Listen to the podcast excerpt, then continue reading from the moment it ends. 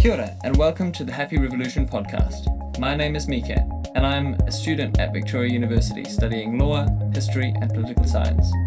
I'm here with my co-host Matthew, a Christian chaplain at Victoria University. On this podcast, we chat to academics, activists, pastors, and public figures about their lives, areas of expertise, and what brings them hope. Today, we're talking to Bronwyn Wood. Bronwyn is a senior lecturer in the School of Education here at Te Herenga Waka. Her background is in social science education, and she's involved in developing the new social sciences curriculum. Bronwyn is here to talk about trends in the education system, both in schools and universities, the challenges we face, and where she sees hope for the future of education on Aotearoa. Lovely to have you on the show, Bronwyn. A focus of your research, I understand, has been, can education create active citizens? Mm. Can it? So this is obviously why we need a lot of research, but um, yes, there's actually quite clear evidence that within the context of the broader context of education and the context of the classroom and the relationships built with the teachers and the students, young people can actually have a chance of involvement as young citizens themselves, and this takes multiple forms. But we do actually know the good research evidence that's longitudinal that suggests that experiences at school have a big impact right through to the role of citizens in society. We have a, some thirty-year research projects that go back to very active citizens now and say, what did you do in school that you felt make a difference? And surprisingly, it was, maybe unsurprisingly, classrooms where there was open discussion about contemporary critical issues that are real issues. There was exposure to role models of people that come in and have made a difference. That is apparently very profound. An openness in the classroom for multiple views to be heard, that they weren't just dominated by one lens or line, and the opportunity to actively participate themselves while they were young. So these criteria have been proven in both uh, a case study I can name in England and one in America. thirty years later, you have a more active citizen. So they're quite simple things, but surprisingly difficult to enact in a school because of the deep hierarchies that sit within schools of power and of institution and of compliance and normativity. So, but teachers, I, I know, can do this. And am I right in thinking that has been the focus of a lot of your research? Yeah, so I've done it in the name of social studies education mainly, but what I argue is that social studies is the main vehicle for citizenship education in New Zealand, because we don't have a named citizenship education curriculum. So largely what social studies hopes to achieve is to create active and informed citizens. And in that way, we are the main vehicle, not the only one, but the main vehicle in New Zealand schooling to prepare students both at the moment and in the future to be citizens. And do you see that that is happening well in some schools and not in others, or how is it happening at the moment? Yeah, so the main problem is that it's really patchy. So what we have is Uh, a very, very loose curriculum. So um, New Zealand is one of the most loose in the world of not naming prescribed knowledge. And we do it in the name of autonomy. It's under a neoliberal Tomorrow Schools program, which happened from nineteen eighty-nine, that schools were then given autonomy in how they both put together their curriculum and how they govern themselves through their board of trustees. So this was quite experimental at an international scale when New Zealand did this. Other countries do it, like Finland does this to some extent, Israel to some extent, but New Zealand went to quite an extreme of complete, almost no central governance at all happening across schools. The only thing they had was a stick, which was the Education Review Office, the E R O, to come in and tell schools off if they weren't performing in some way. So we still have that system. It's a slightly kinder system than when it started off in the nineties. So what that means, with a curriculum that then became uncentralised as well and very, very open with what we call the local curriculum, and a very conceptual curriculum that had almost no prescribed knowledge anyway, is that we get these huge discrepancies happening between schools. And by and large, the higher decile schools from the wealthy communities are managing just fine with that open curriculum, and they recruit teachers that have strong curriculum knowledge and enact a strong programme. In the lower socioeconomic communities, what often happens is that you get weaker teaching staff, for whatever reason, you have more challenges within the students, you can end up, but even within the high decile, you can end up with a really eclectic mix of what is taught. And it's very odd, if you go around the world, to say this, we don't know what students have been taught by the time they leave school because of that openness. So that's where the history came, the new histories, Aotearoa histories curriculum came in, because people said it's just not good enough. The students said it initially with their petition to Parliament, and then the history teachers said it's just not good enough to not even name the knowledge which matters for students. And the government then agreed, and I think in twenty nineteen said yes, they would pursue this and put in place a history curriculum. So the same goes for citizenship education, that what we can have teachers do this very, very well, but we can also have schools where students wouldn't have any exposure to information about systems of government, how you vote, political literacy, the kind of thing we would expect everyone to know because it's not prescribed. There's, I don't know, one achievement standard that says study systems of government, but they might have done six weeks on Nazi Germany and not ever know what happened in New Zealand. So it's that kind of eclectic variation that means we've got a system which you, you just don't know what's going on. So the new curriculum refresh is trying to deal with that, but we now have let loose for almost thirty years a very neoliberal idea that you do whatever you want and no one can tell you what to do. So teachers react a lot with the word compulsory, and they act, they don't like being told what to do after this thirty years of being told you can create your own way and do it your way. So we have a big issue. The cat's let out of the bag for thirty years of that autonomy, and to pull it back in is very, very difficult now. On a level in the classroom, on that sort of more individual small scale level, what have you seen be some really effective ways of building active citizens and getting engagement, and what are some barriers to that for like teachers and then also for students, I guess? One of my biggest projects in recent time, recent time has been looking at an N C E A social studies achievement standard called personal social action. And what it asks, quite unusually, is to ask students to take personal social action about an issue that matters to them. And so I went into five different schools with a team and looked at what they were doing and what was working well and what wasn't working well.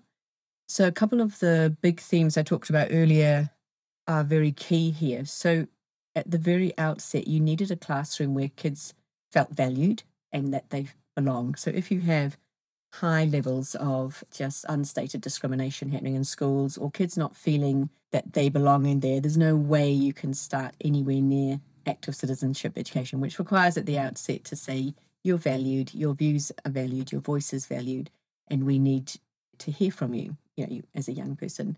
So that kind of is a, a bottom level of what we would need, a kind of open classroom climate where the teacher acknowledges and values young people. And at the level of the school, then this can become very difficult because some schools are not good at giving space for young people to have an opinion and to be heard and to act on their views and so on. So we have whole schools restricting or opening up young people's potential to participate.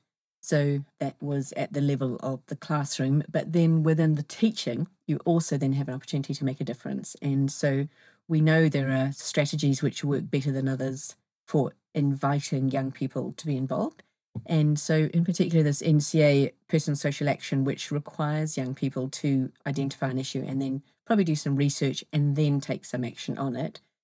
Once that got written into an assessment that was recognised at national level, it really started to be a game changer. Because what used to happen is in junior social studies, you would have something called social action, but most teachers ignored it because it actually takes a lot of time.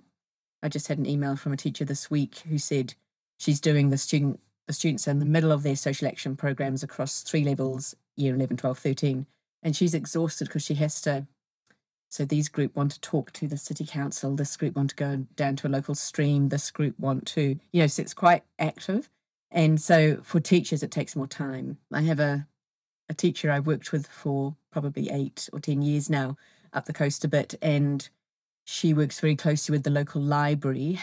So they use the library to make information boards to tell the public, maybe it's about trafficking or landmines or whatever's the issue. And they'd go down and set up display boards at the library. And then often as people walk by, they would do a survey with them. So this is This is all part of social action and being involved in society. But to get them to the library, they're not allowed to leave the school site without filling in what we call RAMS forms, which is all to do with safety and health. And they, they're this big, and the kids just need to pop to the library back, which is walking distance.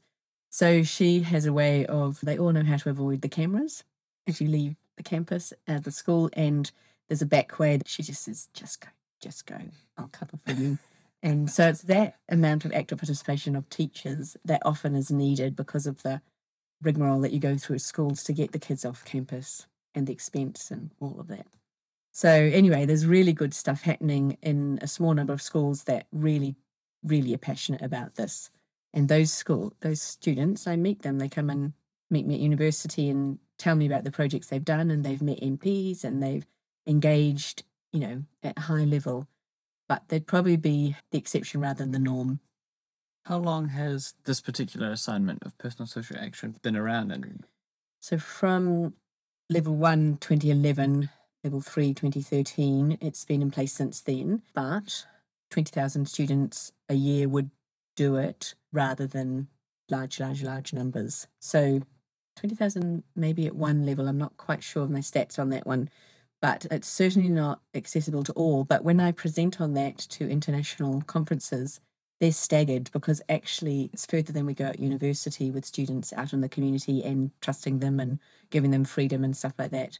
So it was very exciting research because it, the kids said it was probably one of the best things they did at school because they had to engage with real people. They made mistakes, you know, encountering people. They might not have got it right, that kind of thing. And that's the deep learning of risk-taking, which we want all students to have, where you, you're not kind of in a little bubble protected, but you actually step out and sometimes make mistakes. The assessment is a reflection on that rather than having to be successful. And that's also a very, very positive form of assessment, that they could completely and utterly fail, reflect on that, learn from another time, and say what they do differently. It has been very successful. I have to say it's been changed to an external in the current N C E A review. And I've sat on that group and argued tooth and nail that it should not be an external, and I lost the battle. That's gutting, because I I'm just a couple of years out of the school system. Mm. I never did this no. assignment, and it sounds like the sort of thing that I would I would have loved to do. Exactly, like that sort of engagement sounds yeah. awesome, right up my alley. But I didn't get that shot. Mm. But we did do Nazi Germany. Yeah. And and Star Wars, actually. Nazi Germany and the government, the Galactic Republic. That's what we did in social studies. You're joking. The Galactic Republic. It sounds a little bit like my nieces went through Montessori for a few oh, years. Yeah. Mm. And there was a big emphasis on going out to the community mm. and, and completing projects sort of on your own in just that sort of way. Yeah. Well, I mean, it's fabulous learning. Seriously, it's just one of the best. And students told me that. I did ninety-two interviews with students in focus groups about their reflection. There was only one little group of fourteen that had a teacher that didn't know what she was doing, and therefore they were muddled too. And that actually was a little bit of a learning curve, because if the teacher's not into it and feeling confident, then the students suffer. She didn't know what was going on at all, and so she didn't let the kids do stuff. But otherwise, apart from that fourteen out of the ninety-two, it was like, nah, we learned this, and I've got this skill now, and I know how to do this. And so it was very, very positive. Even if they failed, it was positive because they learned. Social studies doesn't have a great name in school. So often at senior level, students will then not do social studies. They'll do history, geography, economics. But schools like even like Wellington Girls or Westlake Girls or Nayland College was doing it, down in Nelson, have it in place. And they sometimes call it sociology. And it seems to me like it's got a lot of good stuff happening to prepare kids for big issues of society, for future and current citizenship, and for transition through to multiple, multiple subjects at university that would just thrive on this type of learning. There's an interesting theme I'm hearing, or tension maybe, about autonomy, too much mm. autonomy in some zones and not enough in others. Mm. Well, I have the research for this one. So what I realised was going on is a trade-off between engagement and knowledge during these social action projects. So what happens is that we had a model, say there's a continuum at one end, a highly structured teacher-led model, at the other end, a very loose student-led model. And I had, and across the five schools, I had both happening, the majority at the student-led. One highly structured teacher, who I rate as one of the best teachers in New Zealand, and a very low decile school.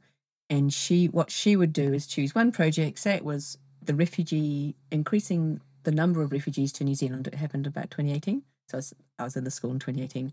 And so she gave this to the students. This is your social issue this year. Um, you can all do social action around the issue of refugees, anything you want, but this is your issue. And she then taught it. She gave them heaps of knowledge. Why should we have more refugees? Why should New Zealand take this responsibility at a global level? When we interviewed the kids, there was a couple that said, actually, we didn't like being given that issue. We wanted to do another issue. So we were less engaged, but we actually have quite high knowledge. So there's a kind of thing going on between a low engagement but high knowledge. And at the other end, flip that, the students did mad projects on, um, we're saving the whales, we're, we're fighting for beards at school, we're going to petition the board so that every single student has to do a budgeting course. So it's like, okay, these are quite mad projects, and they're very different scales from the school through to Save the Whales, and they weren't necessarily well-informed, and nor were they doing what I'd call someone like, let, you know, let boys have beards. If you study that for six weeks, there's a reasonably thin amount of, of things to draw on. Yeah. And the teacher just kind of like, let a thousand flowers bloom, they can do whatever they want. And the teacher would like, I'm not, I'm not going to interfere, it's the kids' project. So when we interviewed them, high engagement, yeah, we're really into getting beards, but low knowledge. So can you see those?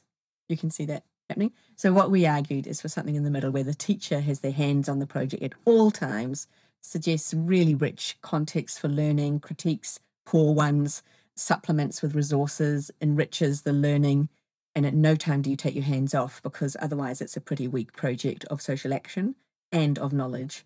So I haven't ever written up that data, but that's quite important, because some of my critique of the student-led learning has come from that experience, realising, hey, they were engaged, but they actually didn't know what they were doing at all. And the kids who were studying the whales, I think it was Maui's dolphin, and they said to us, we realised after eight weeks there was nothing we had to contribute to this space, because there's all these activist groups already doing it. And until we had that knowledge, we didn't even know what social action we should be taking. And they hadn't done anything significant, so they made a poster.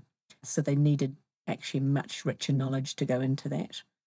So yes, there is a tension of student autonomy, and quite surprisingly, you would think that I'd be all into it, but actually it needs to be moderated with really rich teaching that actually is has deep knowledge embedded in it, and not just agency for the sake of it. We'll come back to Paulo Freire, but there's this idea called praxis. Have you heard of praxis? I've heard of it. I don't know what it is.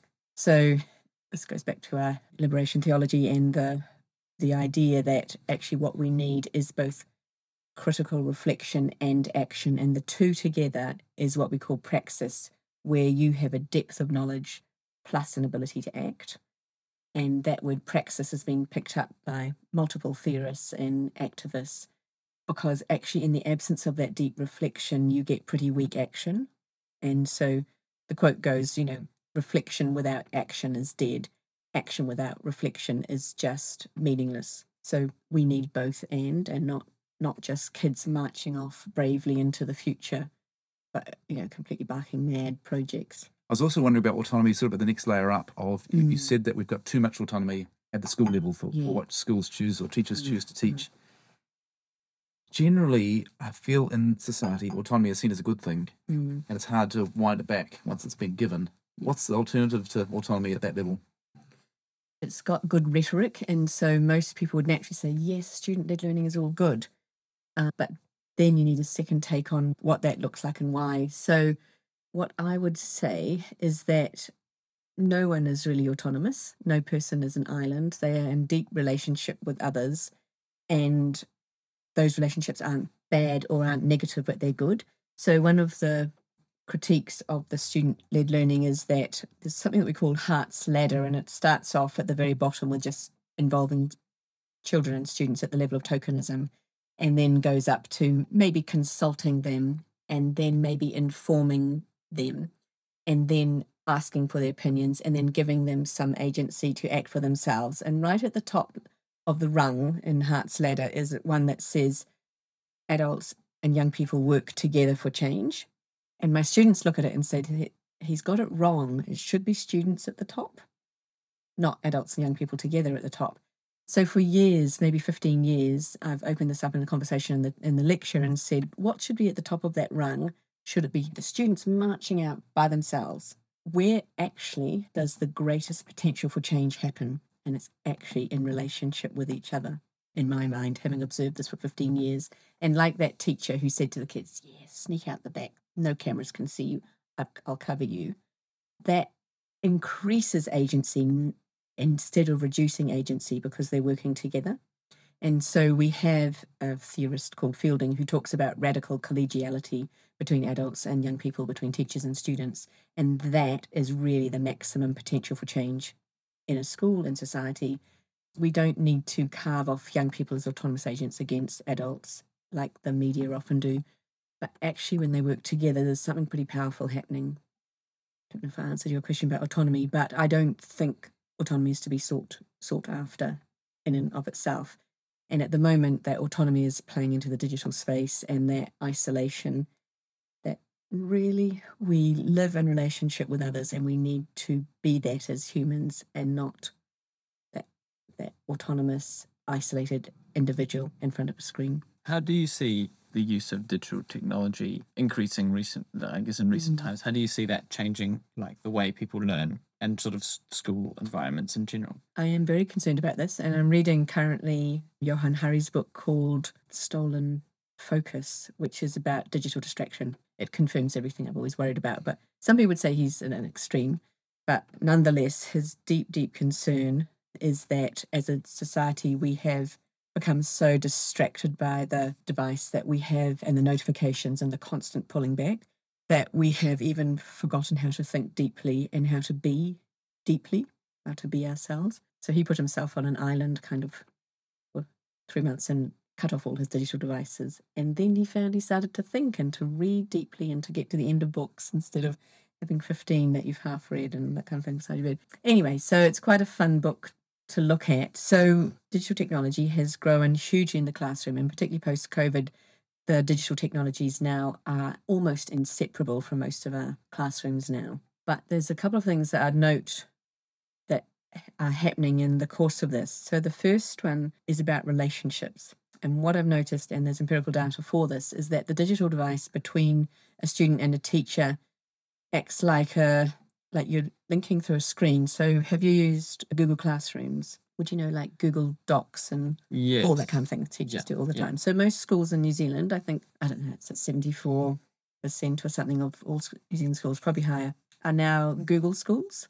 Quite interestingly, they're given the software for free and it looks like Word, but it's a bit clunkier. And the advantage is that the student puts, has a Word doc and the teacher can come in not physically, but digitally, and observe it. What the students say, and they give some feedback or something like that. Students interviewed, this was quite a few years ago, but I don't think it's changed, is we, we've lost a relationality in feedback when that happens. This is a direct quote from a student at a local Wellington school who said, so yeah, my teacher comes in and gives me a comment on my Google Doc. I want her to say it to my face, and I want to get some uffy, some love around it, because I don't get that on the Google Doc. And no one else knows what I've done, whereas often in the past we used to present our work to the class. Now it's just through the screen and the, the teacher's way over there and I'm over here, and there's a screen in the way. So that's a piece of Wellington research that the kids were talking like that about what difference it was making to their feeling of connection with the teacher and also the ability to hear the feedback, because it's very distant by the time you just get futile words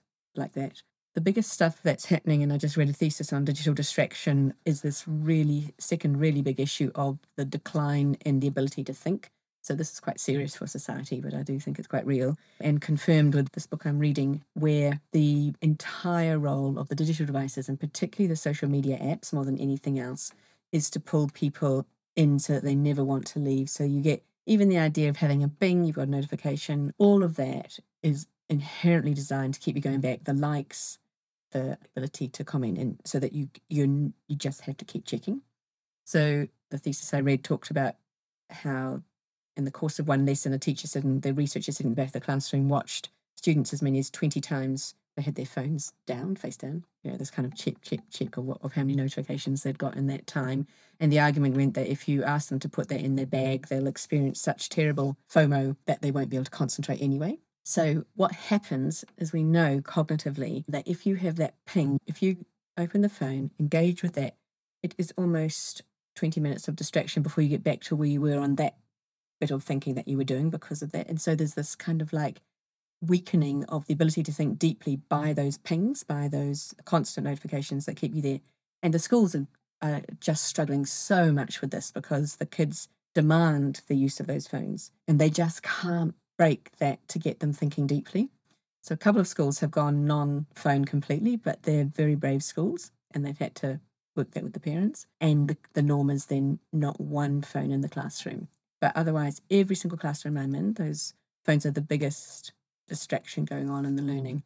The same as if you have the screen up here, so the students are facing me and typing the notes. They're not typing the notes, they're checking Facebook, they're buying something on Trade Me, they're checking the weather. Is it like they're cheeky enough now to even in the middle of a lecture say, did you realise there's been a small cyclone, you know, in Gisborne or something? And it's like, obviously nowhere near my lecture. Thanks for that. So that's that distraction so that you can't think deeply. So first one, relationality. Second one, cognitive decline or distractibility. And then I think the third one is the digital divide. So the digital divide is very real, that there are still people that have, I know this because I go into schools, less than seventy percent of a community would still have Wi-Fi or a digital device at home. So what has happened over COVID is that where we have already inherently within schools and between schools, a gap between those with good access to digital stuff and poor access, that that has grown incrementally over COVID with whole countries left behind because the kids in Africa and Bangladesh had no access to any digital device at home, so no learning happened at all. And in New Zealand, so I would know a school right now that cannot send any digital required work home at all. And in the school, there might be one Chromebook between three when it comes into the class. So there might be fifteen Chromebooks in a class of thirty or something like that, and then half of them aren't working. So that's very real. And what I don't mind about that is that the digital stuff isn't helping as much as people think. But at the same time, as a form of communication, if it becomes increasingly relied on, the gap only grows because the expectation is that, that it will be there for kids to use. But yeah, so this school I know, they drove round every single kid and dropped off worksheets every week during COVID, written, printed worksheets, because there was absolutely no way to even email the kids. Wow. Yeah, that's not far away from here. Thinking that even my, my wife teaches at a Decile ten school, and she has noticed they have a bring your own device policy, and mm. some young people will bring a MacBook Air, mm. and yeah. another child, young person might bring a crack screen, little Android mm. tablet or a phone or whatever, and yeah. both be attempting the same work. Exactly. And some trying to type onto these little tiny, even their cell phones. Yeah. Yeah. So cell phone would be the resort of many. Mm. So that sits within a class in a wealthy school. And you multiply that across the country, and the expectation that they all have devices is just pie in the sky. So would you, in your ideal world, would you do it more like, I guess, the schooling I had, where we had a computer class mm. that certain computery stuff happened on, but the rest of the time it was paper and pen? Yeah, well, there's whole nations that do this, like France. You don't get beyond a pencil till you're twelve. You're still in pencil right up till then, and no digital. The whole nation just decided this is just stupid. So during COVID, they were struggling a bit, but the teachers just wrote worksheets and got them around and that kind of thing. And I know Steiner does that, but then what I also know is when the kids are allowed devices, they have no policies in control of them, so they're as bad as all the others once they get them, even though they didn't know how to double click because they'd been so restricted. So yeah, I mean, you, you still have to have constant things in place there. Do you know what the results have been like in France? I think pretty steady. They're not having the declines in literacy and numeracy that we have right now. And I haven't looked post-COVID. I wouldn't know. So your ideal world, like, would oh, we go yeah. back to yeah, no. just take a lot of the d- digital stuff out, or is there some other model or...?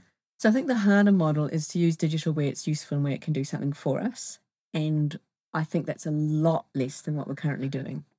And that is that requires the teacher to say, actually, this of this activity I'm doing, this is the one bit which has value digitally, and the rest actually we don't need it, because what we know is the moment you open up your screens, I've lost them. I've lost half the kids into others. They're distracted. So you get an opportunity lost by opening screens. So you have to, I would say, you be careful when you open it, and then do something really good when you're there. So there's ways I try and get my teach teachers in training to critically evaluate digital at all times, so that when they use it, it's used well, otherwise don't. Because it can enhance learning, and it's great, fabulous communication, and it's fun, and it's visual, and there's heaps of stuff there. It's not that we put our heads in a hole in the ground and pretend it's not good. but we just still critically, critically evaluate what it can and can't do for us as a way of operating and using it wisely. So in most schools in New Zealand, most are B Y O D, but the research now shows that the ones who are using it to the most extreme are doing most poorly in their educational outcomes now, and the ones who use it more moderately and carefully are doing better. The ones who don't have it at all are doing worse, but that probably reflects the starting point of where they were in the first place, of an economic kind of basis. So, yeah, we've got to keep hitting that middle spot again. You mentioned falling rates of literacy and numeracy. Mm. Do you see that connected to this use of digital technology as well? Almost exclusively, but not entirely. A couple of things going on. One has been the big culture wars and learning literacy between the two. It happens in maths as well. Whole language, we don't teach them A B Cs. They just kind of absorb by reading so many books and understanding about words and how they happen, but you don't need to teach phonics. And then the other extreme is they will learn their A B Cs, and then they can put together, you know, B E D, bed, B E D, you know, like, and because they have the basics. What we probably need is that kids need multiple ways to access good literacy, and probably something in the middle that's fun and engaging and very enriched by disciplinary areas, so you can learn literacy through science and through social studies, and not just in your one little class in English where you do something on grammar, but actually infuse it with really good learning for life. Those culture wars have played out to extremes in New Zealand classrooms and New Zealand schools, with people adopting these positions and then shouting at each other for not having the same position. And the same in maths with learning. You would have probably done the numeracy project where they told you, you know, three hundred fifty-seven plus sixty-eight is approximately, what would it approximately be? And so you get that whole language stuff going. But they will never teach you the strategy of how to carry the one. So that went on in New Zealand till absolutely disastrous results. And I think PISA twenty fifteen, and they pulled it almost overnight. What is PISA? The Programme for International Student Achievement, run by the O E C D, that compares country attainment and then ranks them. It's got its own weaknesses. It's a two-hour test for fifteen-year-olds. But at the same time, it does give us some patterns because it's done every three years. So that one, they almost overnight pulled the whole numeracy project because the kids, they were never given a strategy of how to do what we'd call long, short multiplication, which is what I still do. If you gave me that quiz, I'd, I'd write it down and I'd carry the one and I'd be able to do it meticulously. But I couldn't jump in and give you the approximate number like they encourage kids today.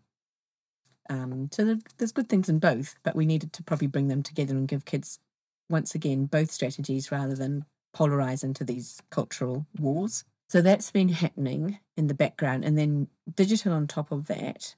So basically the average age most screen, most websites aim at is about a twelve-year-old. And so what what has happened over time is kids are exposed to less and less complex language. For sure, you're reading online, but you're not reading to the same complexity as most books because they've dumbed it down a bit to get everyone on board. And so that fall in the ability to deal with complex language has happened incrementally, very, very noticeably in New Zealand.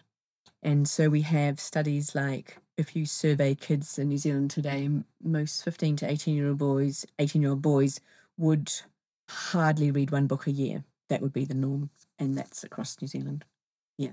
So for sure they're reading on digital, but what we also know is that you tend to go to the websites where it's easier if your literacy is lower. So once again, the digital divide creeps in even within access to devices, with people not being exposed to the more complex language and complex ideas. Yeah, and then on top of that, we've had the narrative of the twenty-first century learner, who then the teachers are like, I better not interfere with their learning, and they've just taken a really big back seat instead of being in charge of the classroom and guiding. The combination of all that has led to where we're at now. Probably a few other things thrown in there, like open plan classrooms and a whole lot of other things. Is education in New Zealand sort of uniquely prone to swings, fads and swings and things? Yeah. So you talk about the numeracy project. It seems like it hasn't done a good job. But why wasn't it sort of piloted and tested and, you know, look at the results and then, oh, yes, we should roll that out further? Yeah, no. So almost nothing of our policy changes come from evidence.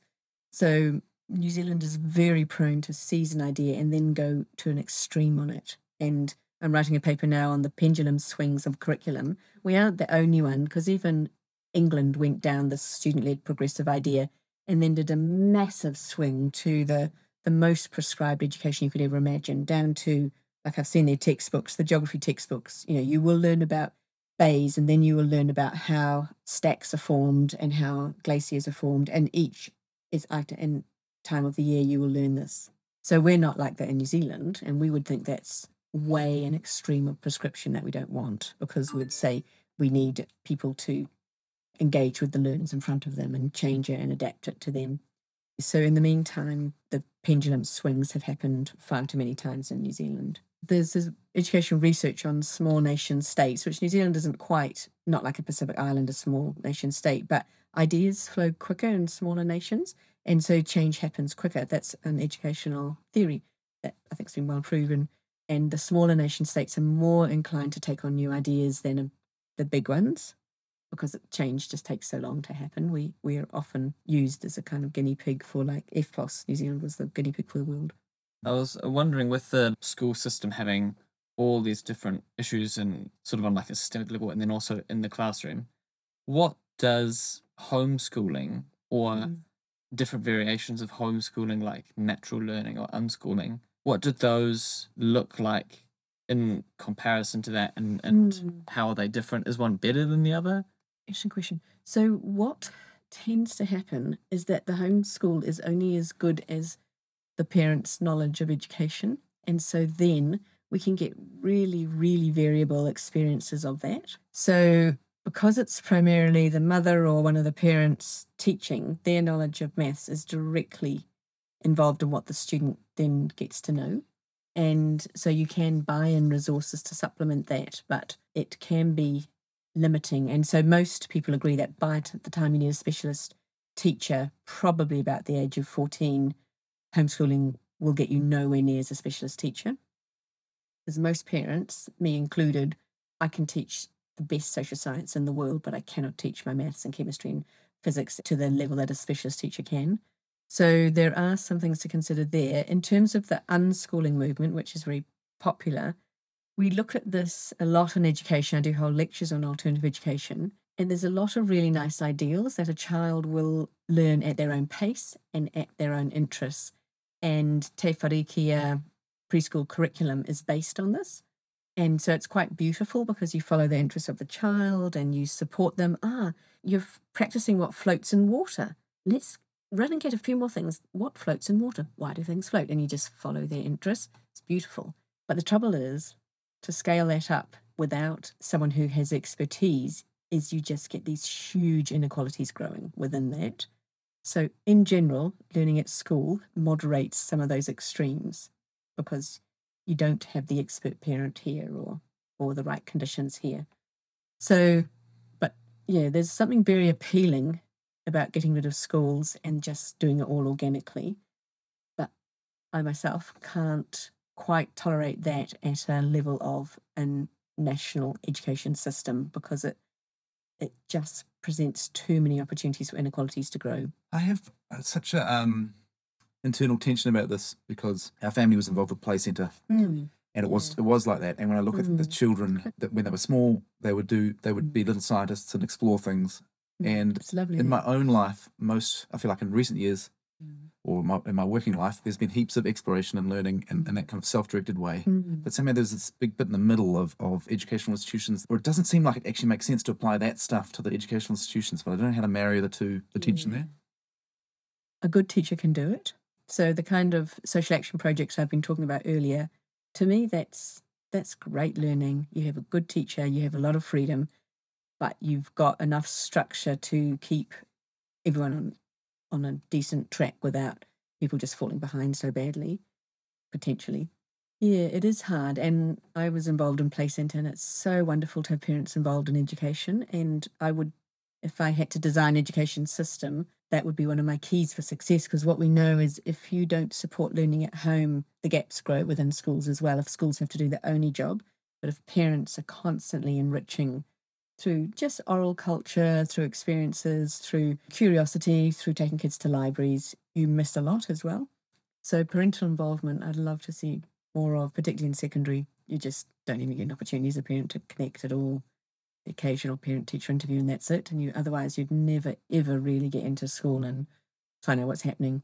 So some really good schools are trying to break that down. And in South Auckland, there's a school called Macaulay College that has open nights for doing maths education for parents.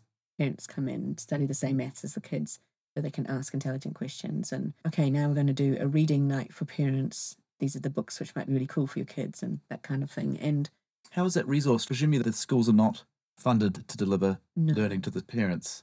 Not at all, but that would be, in this case, a Catholic school with a little bit of creative funding and passionately believing that the parents need to be in and out of the doors a lot more. But that takes a lot of extra energy. And that school I know found some creative funds. So they have a dental unit for free for every kid on site. They have specialist nurses coming in and that kind of thing. But they've had very creative use of funds to do that and to the benefit of the kids. So that's a Decile one school performing like a Decile eight school now because of that. And the kids are held voluntarily till five o'clock every day to do some catch-up after school as well, and the teachers then give their time after school even more. So it's quite a model, but built on Catholic values of care, which is quite interesting. If you were the Minister of Education, what would you do to reverse? You've, you've identified a few different patterns, including the PISA scores and the mm-hmm. digital stuff and the maths and the literacy. What would you do? Do you have a plan? Oh, yes, if overnight I'd get rid of N C E A. Because I just think it's not working. At a system level, it has failed us for so many years now, and I'm not quite sure if it's fixable or not. There's one last try happening now, which I'm involved in, but after that try, I think it's gone if it doesn't work, because it introduced us once again, this idea of freedom of choice, but to the detriment of naming that anything at all mattered.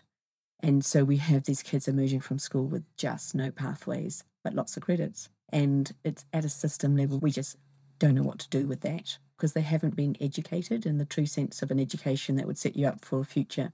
They have nothing, nowhere to go with the credits that they've eclectically gathered by mostly avoiding anything difficult. So that one I find a hugely problematic assessment system, and no one else in the world does it. We are trying to fix it one more time, and I think it's worth one more go, and that's by making larger standards with more required knowledge within them. But even now the schools are saying, how dare you tell us what to do? How dare you make us fail, kids? We've never failed. We have to have success. And the parents are like, why are you failing my kid? All their siblings passed everything. You know, how dare you bring in failure? And yet, if we have slightly more difficult standards, there will be more failure. And at the same time, we've got kids leaving school en masse because there's jobs. You can get thousands of jobs right now, almost unskilled. And it's mostly in hospitality and retail and service industries on minimum wage. But you can right now get thirty dollars an hour for cleaning hotels in Queenstown. So why would you need a harder achievement standard? So it's this kind of tension that we're fighting for change to enrich that form of assessment, which largely is working for social sciences, but completely failing the STEM subjects from what our research is showing. So we're ditching N C E A? Yep. Anything else? Well, give it one last chance, but then ditch it. So I would put in place a massive professional development program for teachers that was centralised and funded with expert advisors. So we had this in place about fifteen years ago where every university had like an advisor in maths, advisor in social science, and they were in charge of creating the professional development and being in schools all the time, measuring research, working with teachers, what's working, what's not. So that research alongside professional development has been completely lost in the name of a project called Kahui Ako, or Communities of Learning, where schools are encouraged to join up with their primary school and secondary school and develop some continuity there. So that was in itself a nice idea, but then they weren't told what mattered to work on, so they can do anything they want, but no sense of how to gather data, what data is meaningful, what is actually bringing about changes and outcomes of kids. So it's almost having no incremental difference in student outcomes. That's come in since Hekia Parata, maybe twenty eleven, that maybe a little bit later. I'd just really boost up professional development for teachers, because in the end, teachers make the most difference, like not digital devices. It's teachers that make the most dis- difference in the classroom, and they need to be celebrated, placed right back in centre stage instead of marginalised out the back as a facilitator, and encouraged and taught what are good research-led ways of teaching, of actually shifting outcomes, because we have some of the greatest inequalities in the world in our schools and even within our classrooms. So that inequality problem, it's just so hard to fix, and it's no one silver bullet, but the best thing you could do is equip really good teachers to know what they're doing. Yeah, and I'd get the universities far more involved in schooling in terms of that flow through of research and ideas, instead of we We're not encouraged, we do all the time, but we're not encouraged to interact with them in any form. and I'd put out a bit more data about when not to use digital devices and how to use them, and to encourage a healthy scepticism of digital devices at all times, because the teacher is what makes the most difference, not the device. And then loads of outdoor education. In terms of scrapping N C E A, mm. is there something that you think that could be replaced with? That, that's really hard, because we don't actually have that many good models. And when my son says to me, be careful, Mum, when you say this, because he studied in Germany and they have the Abitur, and it's really scary. He said, you don't want to wish that on kids, really, where you work for two years and you sit some exams and many fail. And that's terrifying. And that's all you've got as, as you leave school. So I don't think that's the model. I think there probably is something a little bit in between of a, I don't know, forty percent externally assessed component and a sixty percent internally assessed, and then make that work according to your discipline. That would be worth trying. But it is hard to put together because, yeah, at the moment it's too loose, but we also have to be careful that we don't incriminate kids by making it too difficult for them. Yeah. It's mm. hard. Yeah. And you're doing a bit of work on the N C A history curriculum at the moment. Yeah, right? Social studies, actually. Oh, yeah. Yeah, so I I actually don't, within my subject of social studies, N C A isn't isn't horrible, because we had things like social action and really cool research projects. And so there's some stuff which works quite well. And the new review does suggest that fifty percent of all the assessment will now be externally assessed and fifty percent internally. And that takes some of that incredible assessment load off teachers. So if you're married to a teacher, you know how much they mark, particularly English teachers. And this would then mean that it goes to external panels instead of the teacher needing to do that. So some of that's really good, because teachers have been completely overworked. No other country in the world has three years of high-stakes assessment like we have. They mostly just have, say, one and then a two-year gap for the last two, or they just have the end year. And so we really work our teachers hard with that amount of assessment. So being involved in that has some promise. But what I'm really worried about is that we need what's called cultural change in a school to go alongside the suggested proposed assessment changes, so that the idea that things are more difficult becomes more normal. And I don't see that happening anywhere. It's, it's not going down that well at the moment. I'm quite keen to get on to, to university at some point, but, yeah. but I have one or two more questions.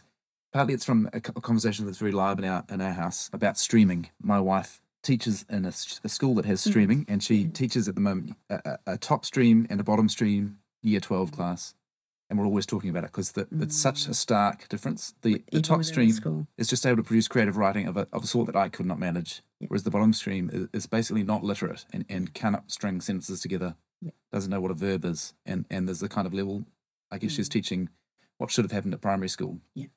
And the move is, of course, to, to jam it all together, yeah, and and, and because of the, I guess I gather there are, there are, is there evidence to show it's better in general for mm. to not stream. Yeah, so it's a really big dilemma, and what nobody takes into account is how difficult it is for a teacher to have those two groups sitting within the one classroom. It's astronomically difficult for a teacher to meet the needs of those. So when I was in Sweden and Norway, so I've spent a bit of time over there for research and talking a lot with teachers and even with parents over there. What happens there is that there is no streaming, and in New Zealand, um, our streaming works incredibly well for the middle class. And if you have bright kids, and I did, they get really bored with the level of the pace of the classroom a lot. So that means the middle class parents often come back to put pressure on the school to say, my child is bored silly. Could you at least give him something that made his brain tickle? Because he comes home day after day without any kind of incremental thinking or learning going on. So the middle class have been very good at saying, build the gifted and talented, build the streaming, because my child will really benefit from it. And it's true, they will. And that's partly why what happens in Norway and Sweden is you knock off that top end, but you pull up the bottom, and more kids in the middle, by and large, achieve at a mediocre level, but you've cut off the potential of that top end. So we have a lot more Rhodes Scholars than Norway. You know, we have that that top end. Literally, do we? Literally, yeah, because they actually don't even encourage it. And they give the logic of the common good to all students. Yep, you're good at maths, go and help the others. That's your job. So I had a, a friend who had a child like that. Yep, go and tell Elin to go and help all the others in the class because she's good at maths, so it's her job to support the others. And it's a very strong theme in Scandinavia, which is quite interesting, whereas we have that autonomous individual that rises better than the rest, that we encourage a lot through our model. So the critique of streaming has some merit, but the reality of putting everyone in the same classroom is so difficult for a teacher that I know exactly why schools stream, because I've taught those mixed ability classes and you know you almost do no one a service in them. So the bottom kids you can't do well because you can't do that wraparound care. The top kids are bored silly. You're coping with their, like, I finished, miss, I finished. Okay, okay, what can we do now? We'll give you more work. Well, why should I do my work if they're not working? Okay, so, uh, okay, you could do enriched work. You could do that paragraph again, but with far more flair. And, you know, you, that's what you're dealing with as a teacher. And it's so hard. And all the critique of streaming is not dealing with that problem. So I know we do whole lessons on how to differentiate learning for multiple needs of learners within one class. But the reality is it's really hard and you have to be super organised and you have to get some buy-in from the group that are really agitating at the top end to not be slowed down and to give us more. And then to somehow wrap around care for the group which you're still not quite doing well for because they, they're so far behind. So it's kind of idealistic, and I would far rather, instead of just that holistic critique of streaming going on, saying, okay, show me what a mixed ability classroom looks like when everyone's flying. Show me what that would look like, because that's where the research is needed. Mm, the critique of streaming is anyone can make it. It's a very interesting, this this point about Scandinavia, that mm. there's a, maybe a whole of society vision of how, how do we want to be together. Yeah. That, that maybe there's a conversation that needs to be had in New Zealand yeah. about that. A sense of common, it's com- a common social contract where everyone is valued and we don't leave people behind. I think that is a bigger cultural shift. We've inherited a very strong individualistic, high pursuits rewarded culture, mostly from our British schooling traditions that we just brought directly over, along with the uniforms. Yeah, we inherited all that. And that competitive edge where you celebrate the really smart kids. And, and I also don't want to not celebrate those kids, because I actually hate schools where you don't celebrate success of all kinds. And there's schools in New Zealand where to be academically successful is really, really looked down on. And I just think that's a tragedy. We need to celebrate excellence. We don't dumb it down. We celebrate sport, we celebrate culture, but and we don't need to play them off each other. We need all those people in society. We don't need to undermine those that do well. I'm interested in the university. I'm interested in what's changed over the time you've been teaching in university. What's the experience been like? How's it changed? Yep, so I started teaching twenty eleven, so we're now up to eleven years. Is that right? That was my first job here. What I feel is an incremental increase in scale and pace of workload. Even classes I had that I knew every student by name, the courses are now probably tripled in size. It's partly to do with restructuring of how the courses are run and the university becoming far more interested in me teaching more students all at once instead of having the smaller classrooms, which we used to celebrate a lot.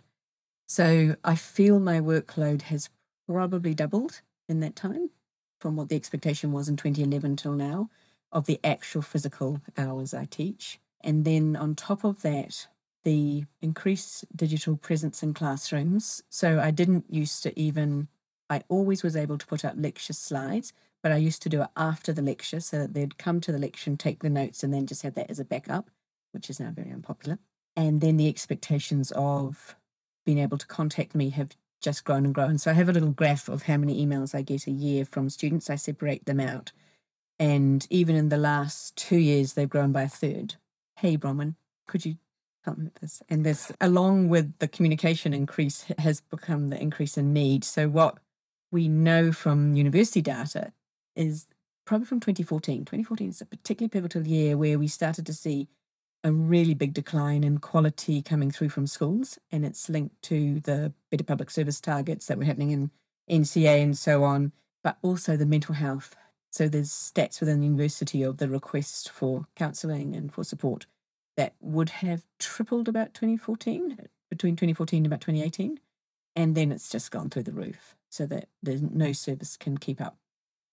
And so that need then hits like almost like an assault as a lecturer who cares a lot of need. That need just weighs on me so much as I'm teaching now. And for sure it was there from a handful of kids way back in twenty eleven, but now it's like a, a third of students of this kind of deadening kind of weight of anxiety, depression, trauma, just stuff happening that's just so big.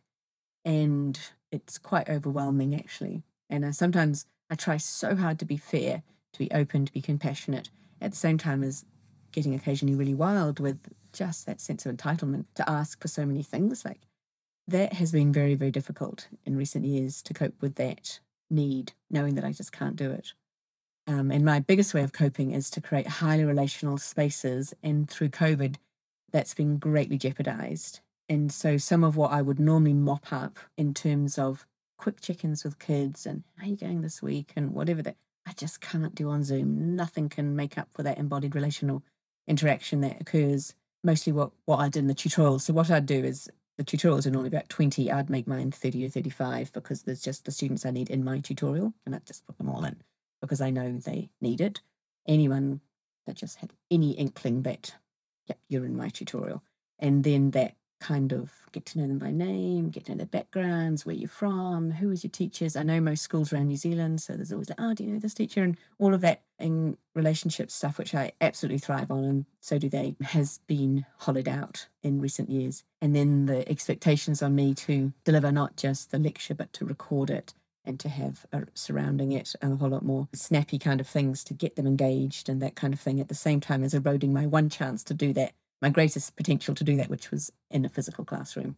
So yeah, I don't think it's looking good for the future, because I think that the university will say we have to continue with this. Maybe not quite dual delivery, but everything will be recorded. Students can live away from Wellington. We have to recruit them, even if they live in New Plymouth. We just have to keep the numbers for the money. So I don't think my critique, which is now really, really hard evidence to show that this is resulting in declined performance, lack of engagement, higher failure, they're not interested because it's buns on seats. But maybe at some stage, the loss of students at stage two and stuff will start to talk, because actually that's also bums on seats for the next year. And maybe we do need to do something to get them back onto campus so that we can keep them.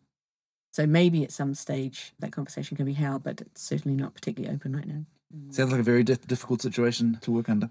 Yeah, yeah, it's exhausting. And I almost beside myself the last term where I was teaching four courses, just almost impossible. Wow. With that load. Yeah. At the same time, there's still moments of joy, and no moment more joyful than in the classroom, chatting with kids, throwing around ideas, really challenging thinking, and, you know, thinking through these biggest issues in education and how we can fix them. And I love it, you know, the student that comes up at the end and says, I never realised that my success was linked to my privileged background, but now that theory that you introduced helped me really see that. And it's like those moments are just like gold, because you know you taught well, that you've encouraged criticality, that you've she's then done the work of looking at herself, and then she never missed a class because it was that transformative, you know, like transformative in the mind, perhaps not in society, but transformative of her thinking. So yeah, and I keep in touch with those students for life. They're still emailing, can you be my referee? Can you, I'm coming back to study, would you supervise me? You know, those, yeah. I, I tap students on the, sh- the shoulder and say, I think you'd be good to do postgraduate, come back and see me, and they do. It's really fun. We've had a conversation in the past about single-sex schools, yeah, and co-ed schools. And where I'm from in Nelson, there's sort of two big single-sex schools, mm, which have had, over the past few years, massive declining roles because everyone's going to the co-ed school, and it's now been zoned because... The co-ed school's been zoned? Yeah, because ah. too many people... It didn't um, used to be that way around. It's, it used to be the other way around. What are your thoughts on... single-sex and co-ed education in New Zealand at the moment, and do you see benefits or downsides of either model? I'm surprisingly not that critical of single-sex, and I think we had this conversation. I actually think it really works well for some kids. It has potential. So the reason it's there, just to explain, is we inherited it from England, yeah, and then historically the first school in every town was a boys' school, followed by an equivalent sister school emerging for the, yeah, middle class. So that's important to note, because other countries never did the single-sex. So all through Europe, you'll hardly find a single-sex school. It's a really odd idea to them. Yeah, yeah, we yeah. had that in Germany. I don't mm. think there are very many, but in Nelson, there's Nayland College, yeah, and then Nayland College for girls, because yeah. the single-sex boys' school was has been around for like twenty or forty years longer. And they got the name even. Yeah. Nelson College, without even adding boys on. Yeah. So that's the same here. Wellington, Auckland, everywhere. Mm. Um, Palmerston North. But it's not all bad. And I, I have seen some really cool stuff happening within single-sex schools. And partly because you take away that, I don't even think of it so much as distraction, but you take away the kind of gendered roles of expectation in some ways. So in a really weird way, in some of the boys' schools, I find less gendered roles happening than in the co-eds. That might be really hard to hear.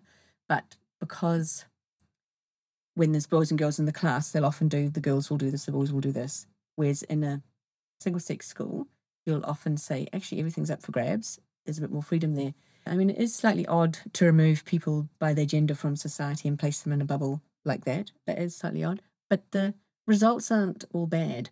So the results show that for most kids up to year eleven, single-sex sex schools will actually take you generally further than co-ed in terms of academic output. From about year twelve upwards, there's no difference. So that's why something like Scots and King's College, I think I'm right on this, bring in the girls about year either eleven, twelve and thirteen. There's quite strong evidence for that. So there's something about, for example, girls doing P E without boys being there is quite different. And in some co-ed schools, they separate them for that reason, because the girls will actually throw further, run faster without the boys there, because I don't, it's that stigma. You're not good at throwing, you're not good at running. So then they'll play to that. In a girls' school, they often won't play to it. More girls are doing science in girls' schools than in co-ed schools because the gender roles happen. So can you see why it's not an entirely bad thing? So it would ideally be like co-ed, sort of preschool, primary school, intermediate school, and then when you get to year eleven, single sex, and then back in for the... Yeah, possibly. There, there is a school that trialled that, um, Mount Talbot Grammar School, and they, I believe, year nine and ten... have single-sex classrooms and then put them back a bit later, but that's within the same school, so they're mixing and mingling all the time. But you'll learn your science with all girls and with all boys. Right. So quite intriguing. I mean, that's a kind of social experiment. The biggest difference actually is the teacher. So you can put kids in a garage, you can, you know, mix them up, gender and stuff like that, but the biggest difference is the teacher and whether they're a good teacher. That is actually what matters. And that's why we really, really need to equip our teachers well to be the best they can, because they do make the biggest difference in the world yeah. for those for those kids. And a weak teacher, huge damage to kids. My history teacher is the reason that I'm doing history degree mm. at university. So I definitely yeah, yeah see yeah, that as well. Exactly. Yeah, you just, a couple of really good teachers change the world. So yeah, surprisingly not not too hot under the collar about single-sex schools. Yeah. yeah. And even I had someone come and ask me about transgender kids, and they should... Every school needs to be co-ed so that they can cope with that. And actually, some of the single-sex schools are doing really well with that. And it wasn't such a big deal as this student who came and said he's going to do his whole thesis on it. And I rolled my eyes and said, that's not worth doing a thesis on. Kind of like single-sex schools can do this well as well. And in fact, some of the transgender kids have chosen to remain in single-sex schools because they feel more comfortable there than the co-ed. Yeah. Taught one this year who remained in his single-sex girls' school because he felt more comfortable there than moving out to a co-ed. You mentioned earlier about liberation theology, and I was sort of hear, okay. hearing it a little bit in what you were talking about earlier as well. Do you want to talk more about what's important to you about liberation theology, who who should be read? You know? Yeah, so we have some theorists within schooling. Most of the theorists I follow would be within the tradition of what we call critical theory. So they're mostly critiquing power structures in society and trying to put in place practices and opportunities for those who are marginalised in some way to have voice or to participate. So that's broadly what critical theory is. And within education, there's a group of theorists interested in critical pedagogy. How could we teach in a way that actually helps students to understand the hierarchies and power systems in society and actually then infuse them with the ability to speak back to them? So the person who led the charge on this, the so-called father of critical pedagogy, is Paulo Freire, a Brazilian theorist. And at that time, when he was operating around about nineteen fifties, nineteen sixties in Brazil, there was a bunch of theologians who are characterized by the term liberation theology, came out of Brazil and South America, that used the language of marginalization and the oppressed to be the way to infuse a theology of care and also emancipation of those groups. So they did it within the churches. The Catholic Church led this, and in fact, there was a lot of trouble in Brazil about around nineteen sixty-four to about nineteen eighty-six, and Paulo Freire was thrown out along with others because they radically critiqued the government of the time, and the Catholic Church led that through their ideas of liberation theology of caring for the marginalised and the oppressed and the poor. One of the reasons I'm really attracted to it is that those ideas through Paulo Freire were then brought back into the classroom, and his argument is, how does the education system serve the oppressed? And it came from his deep sense of justice, his Catholic theology, and infused with the ideas of critical theory, which was coming in from Europe. Uh, Adorno and Horkheimer and others like that were, were the main theorists. So he put that together into a critical pedagogy for the oppressed and infused by that liberation theory. So what it means to me is a strong, strong commitment to both understanding and interrogating how power operates in society in order that the poor are created, the oppressed are created. And his use of the term oppressed is quite a useful one because it can include multiple categories of oppression. So it could be gender, race, class, and beyond, but he doesn't name it. So he doesn't have a critical theory of race. He doesn't have a critical theory of gender. It's a commitment to the oppressed. So it's both to understand why is it that the peasants are poor, why they are illiterate, becomes a really important question, because if you can't understand the why, then you may as well not learn to read. And his argument, you have to both read the world and read the word, and that reading the world is understanding the deep hierarchies of power which operate and how they perpetuated year after year. And if you read the word, it will give you a chance to speak back to that and to understand it more deeply. So he had a very inherent commitment to literacy. When you say the word, is that talking about the Bible, or what's the word? No, in this case, the word would be the generic idea of reading and writing, and the Bible would be probably one of those, but not named as such. So just learning your literacy gives you a criticality that without that you can't speak back to power and you can't transform society until you actually basically can read. And he'd work with these peasants in back blocks. So the reason he got so famous is he was a nobody in Brazil, but he had a fascination with literacy, and then he went to the poorest regions and he'd work with groups about, I don't know, twenty peasants, and they'd come through after work and he would start, he'd have big visuals like drawings and photos and things like this and not a lot of words there. And he'd say, let's just form a circle, always a circle. How was your day? Who got paid today? Why did you only get that much? Who's getting who's getting paid? And you start this criticality of society.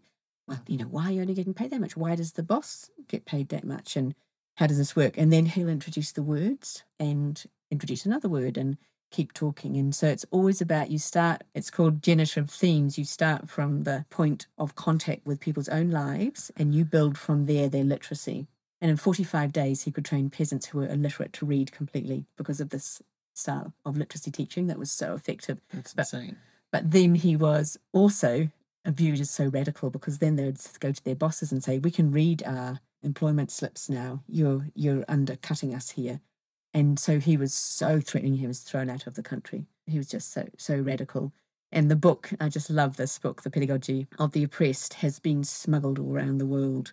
In quiet places like in apartheid South Africa, it was the Book of Revolution, because all it held were these simple truths, you know, learn to critique, learn to read, and learn to speak back to society.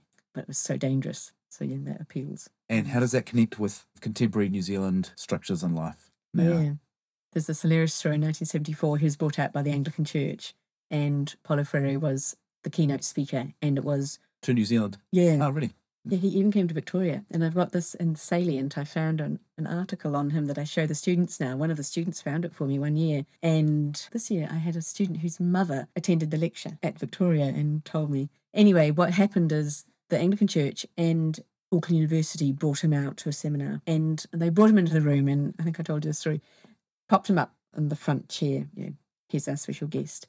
And then someone got up the front to announce, and here's Paulo Freire all the way from Brazil to talk to us. And then he just refused to get up. This went on for hours and he just smoked a cigarette. And um, finally, finally, he stood up and addressed the crowd, because you know, people were getting pretty mad. We've paid you to come this far. And, and then he turned to them and said, I don't know why you've brought me here. I want to work with the oppressed. And when I look round, I can't see the oppressed. You are your own problem. When you're ready to talk to me about, when you are ready to identify what your issues are and how you're going to solve them, you can come and talk to me, because I won't be bought. My idea is there's not one size fits all. You need to generate them for yourselves. And he's particularly talking about Māori.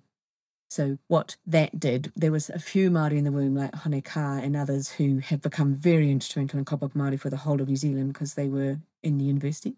The message basically was, you say you've got problems here, you haven't even got the right people in the room. Get the right people in the room and start working on your own problems, and I'll come in and help you. So it was very, very powerful, and it actually, I think, triggered a massive movement th- through the Anglican Church. I'm not sure the timing of the Anglican prayer book and stuff in Māori, but, but that kind of movement was generated a lot by that experience.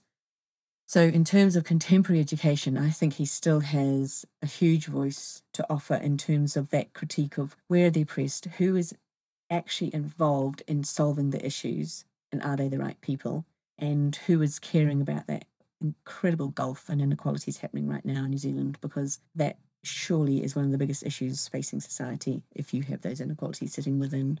So yeah, still very, very powerful. And the answers, the hope, the critical hope is relationality. So above all else, viewing each other in relationship as opposed to climbing up each other to see who goes the furthest, and viewing everyone in the room with the potential to solve the problems instead of designating some. These kind of deep philosophies are still incredibly per- pertinent today.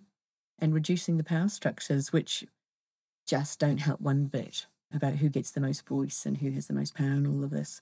There's very simple messages from this uh, theory.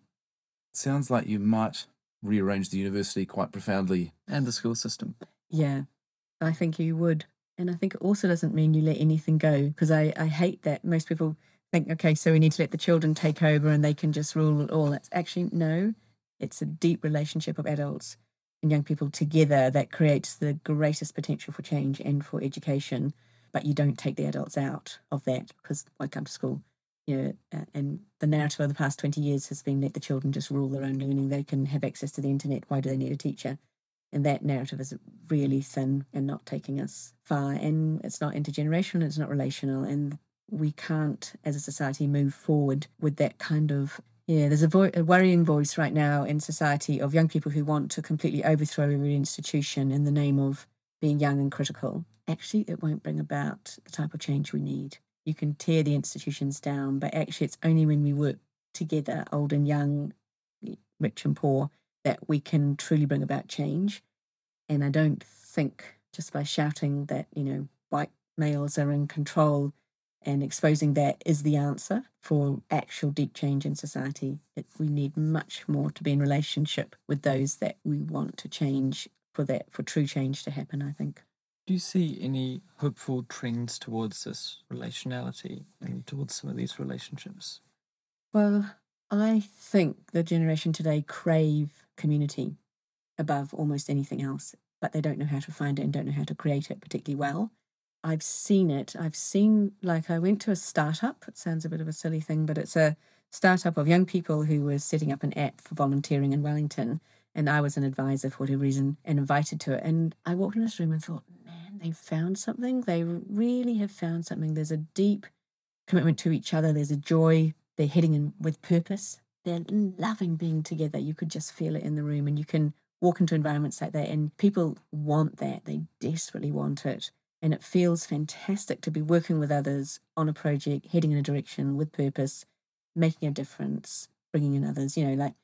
So I think there is hope, because I think people know that that's what they want, but we've almost forgotten over COVID what it's like to truly live in embodied relational space together with others.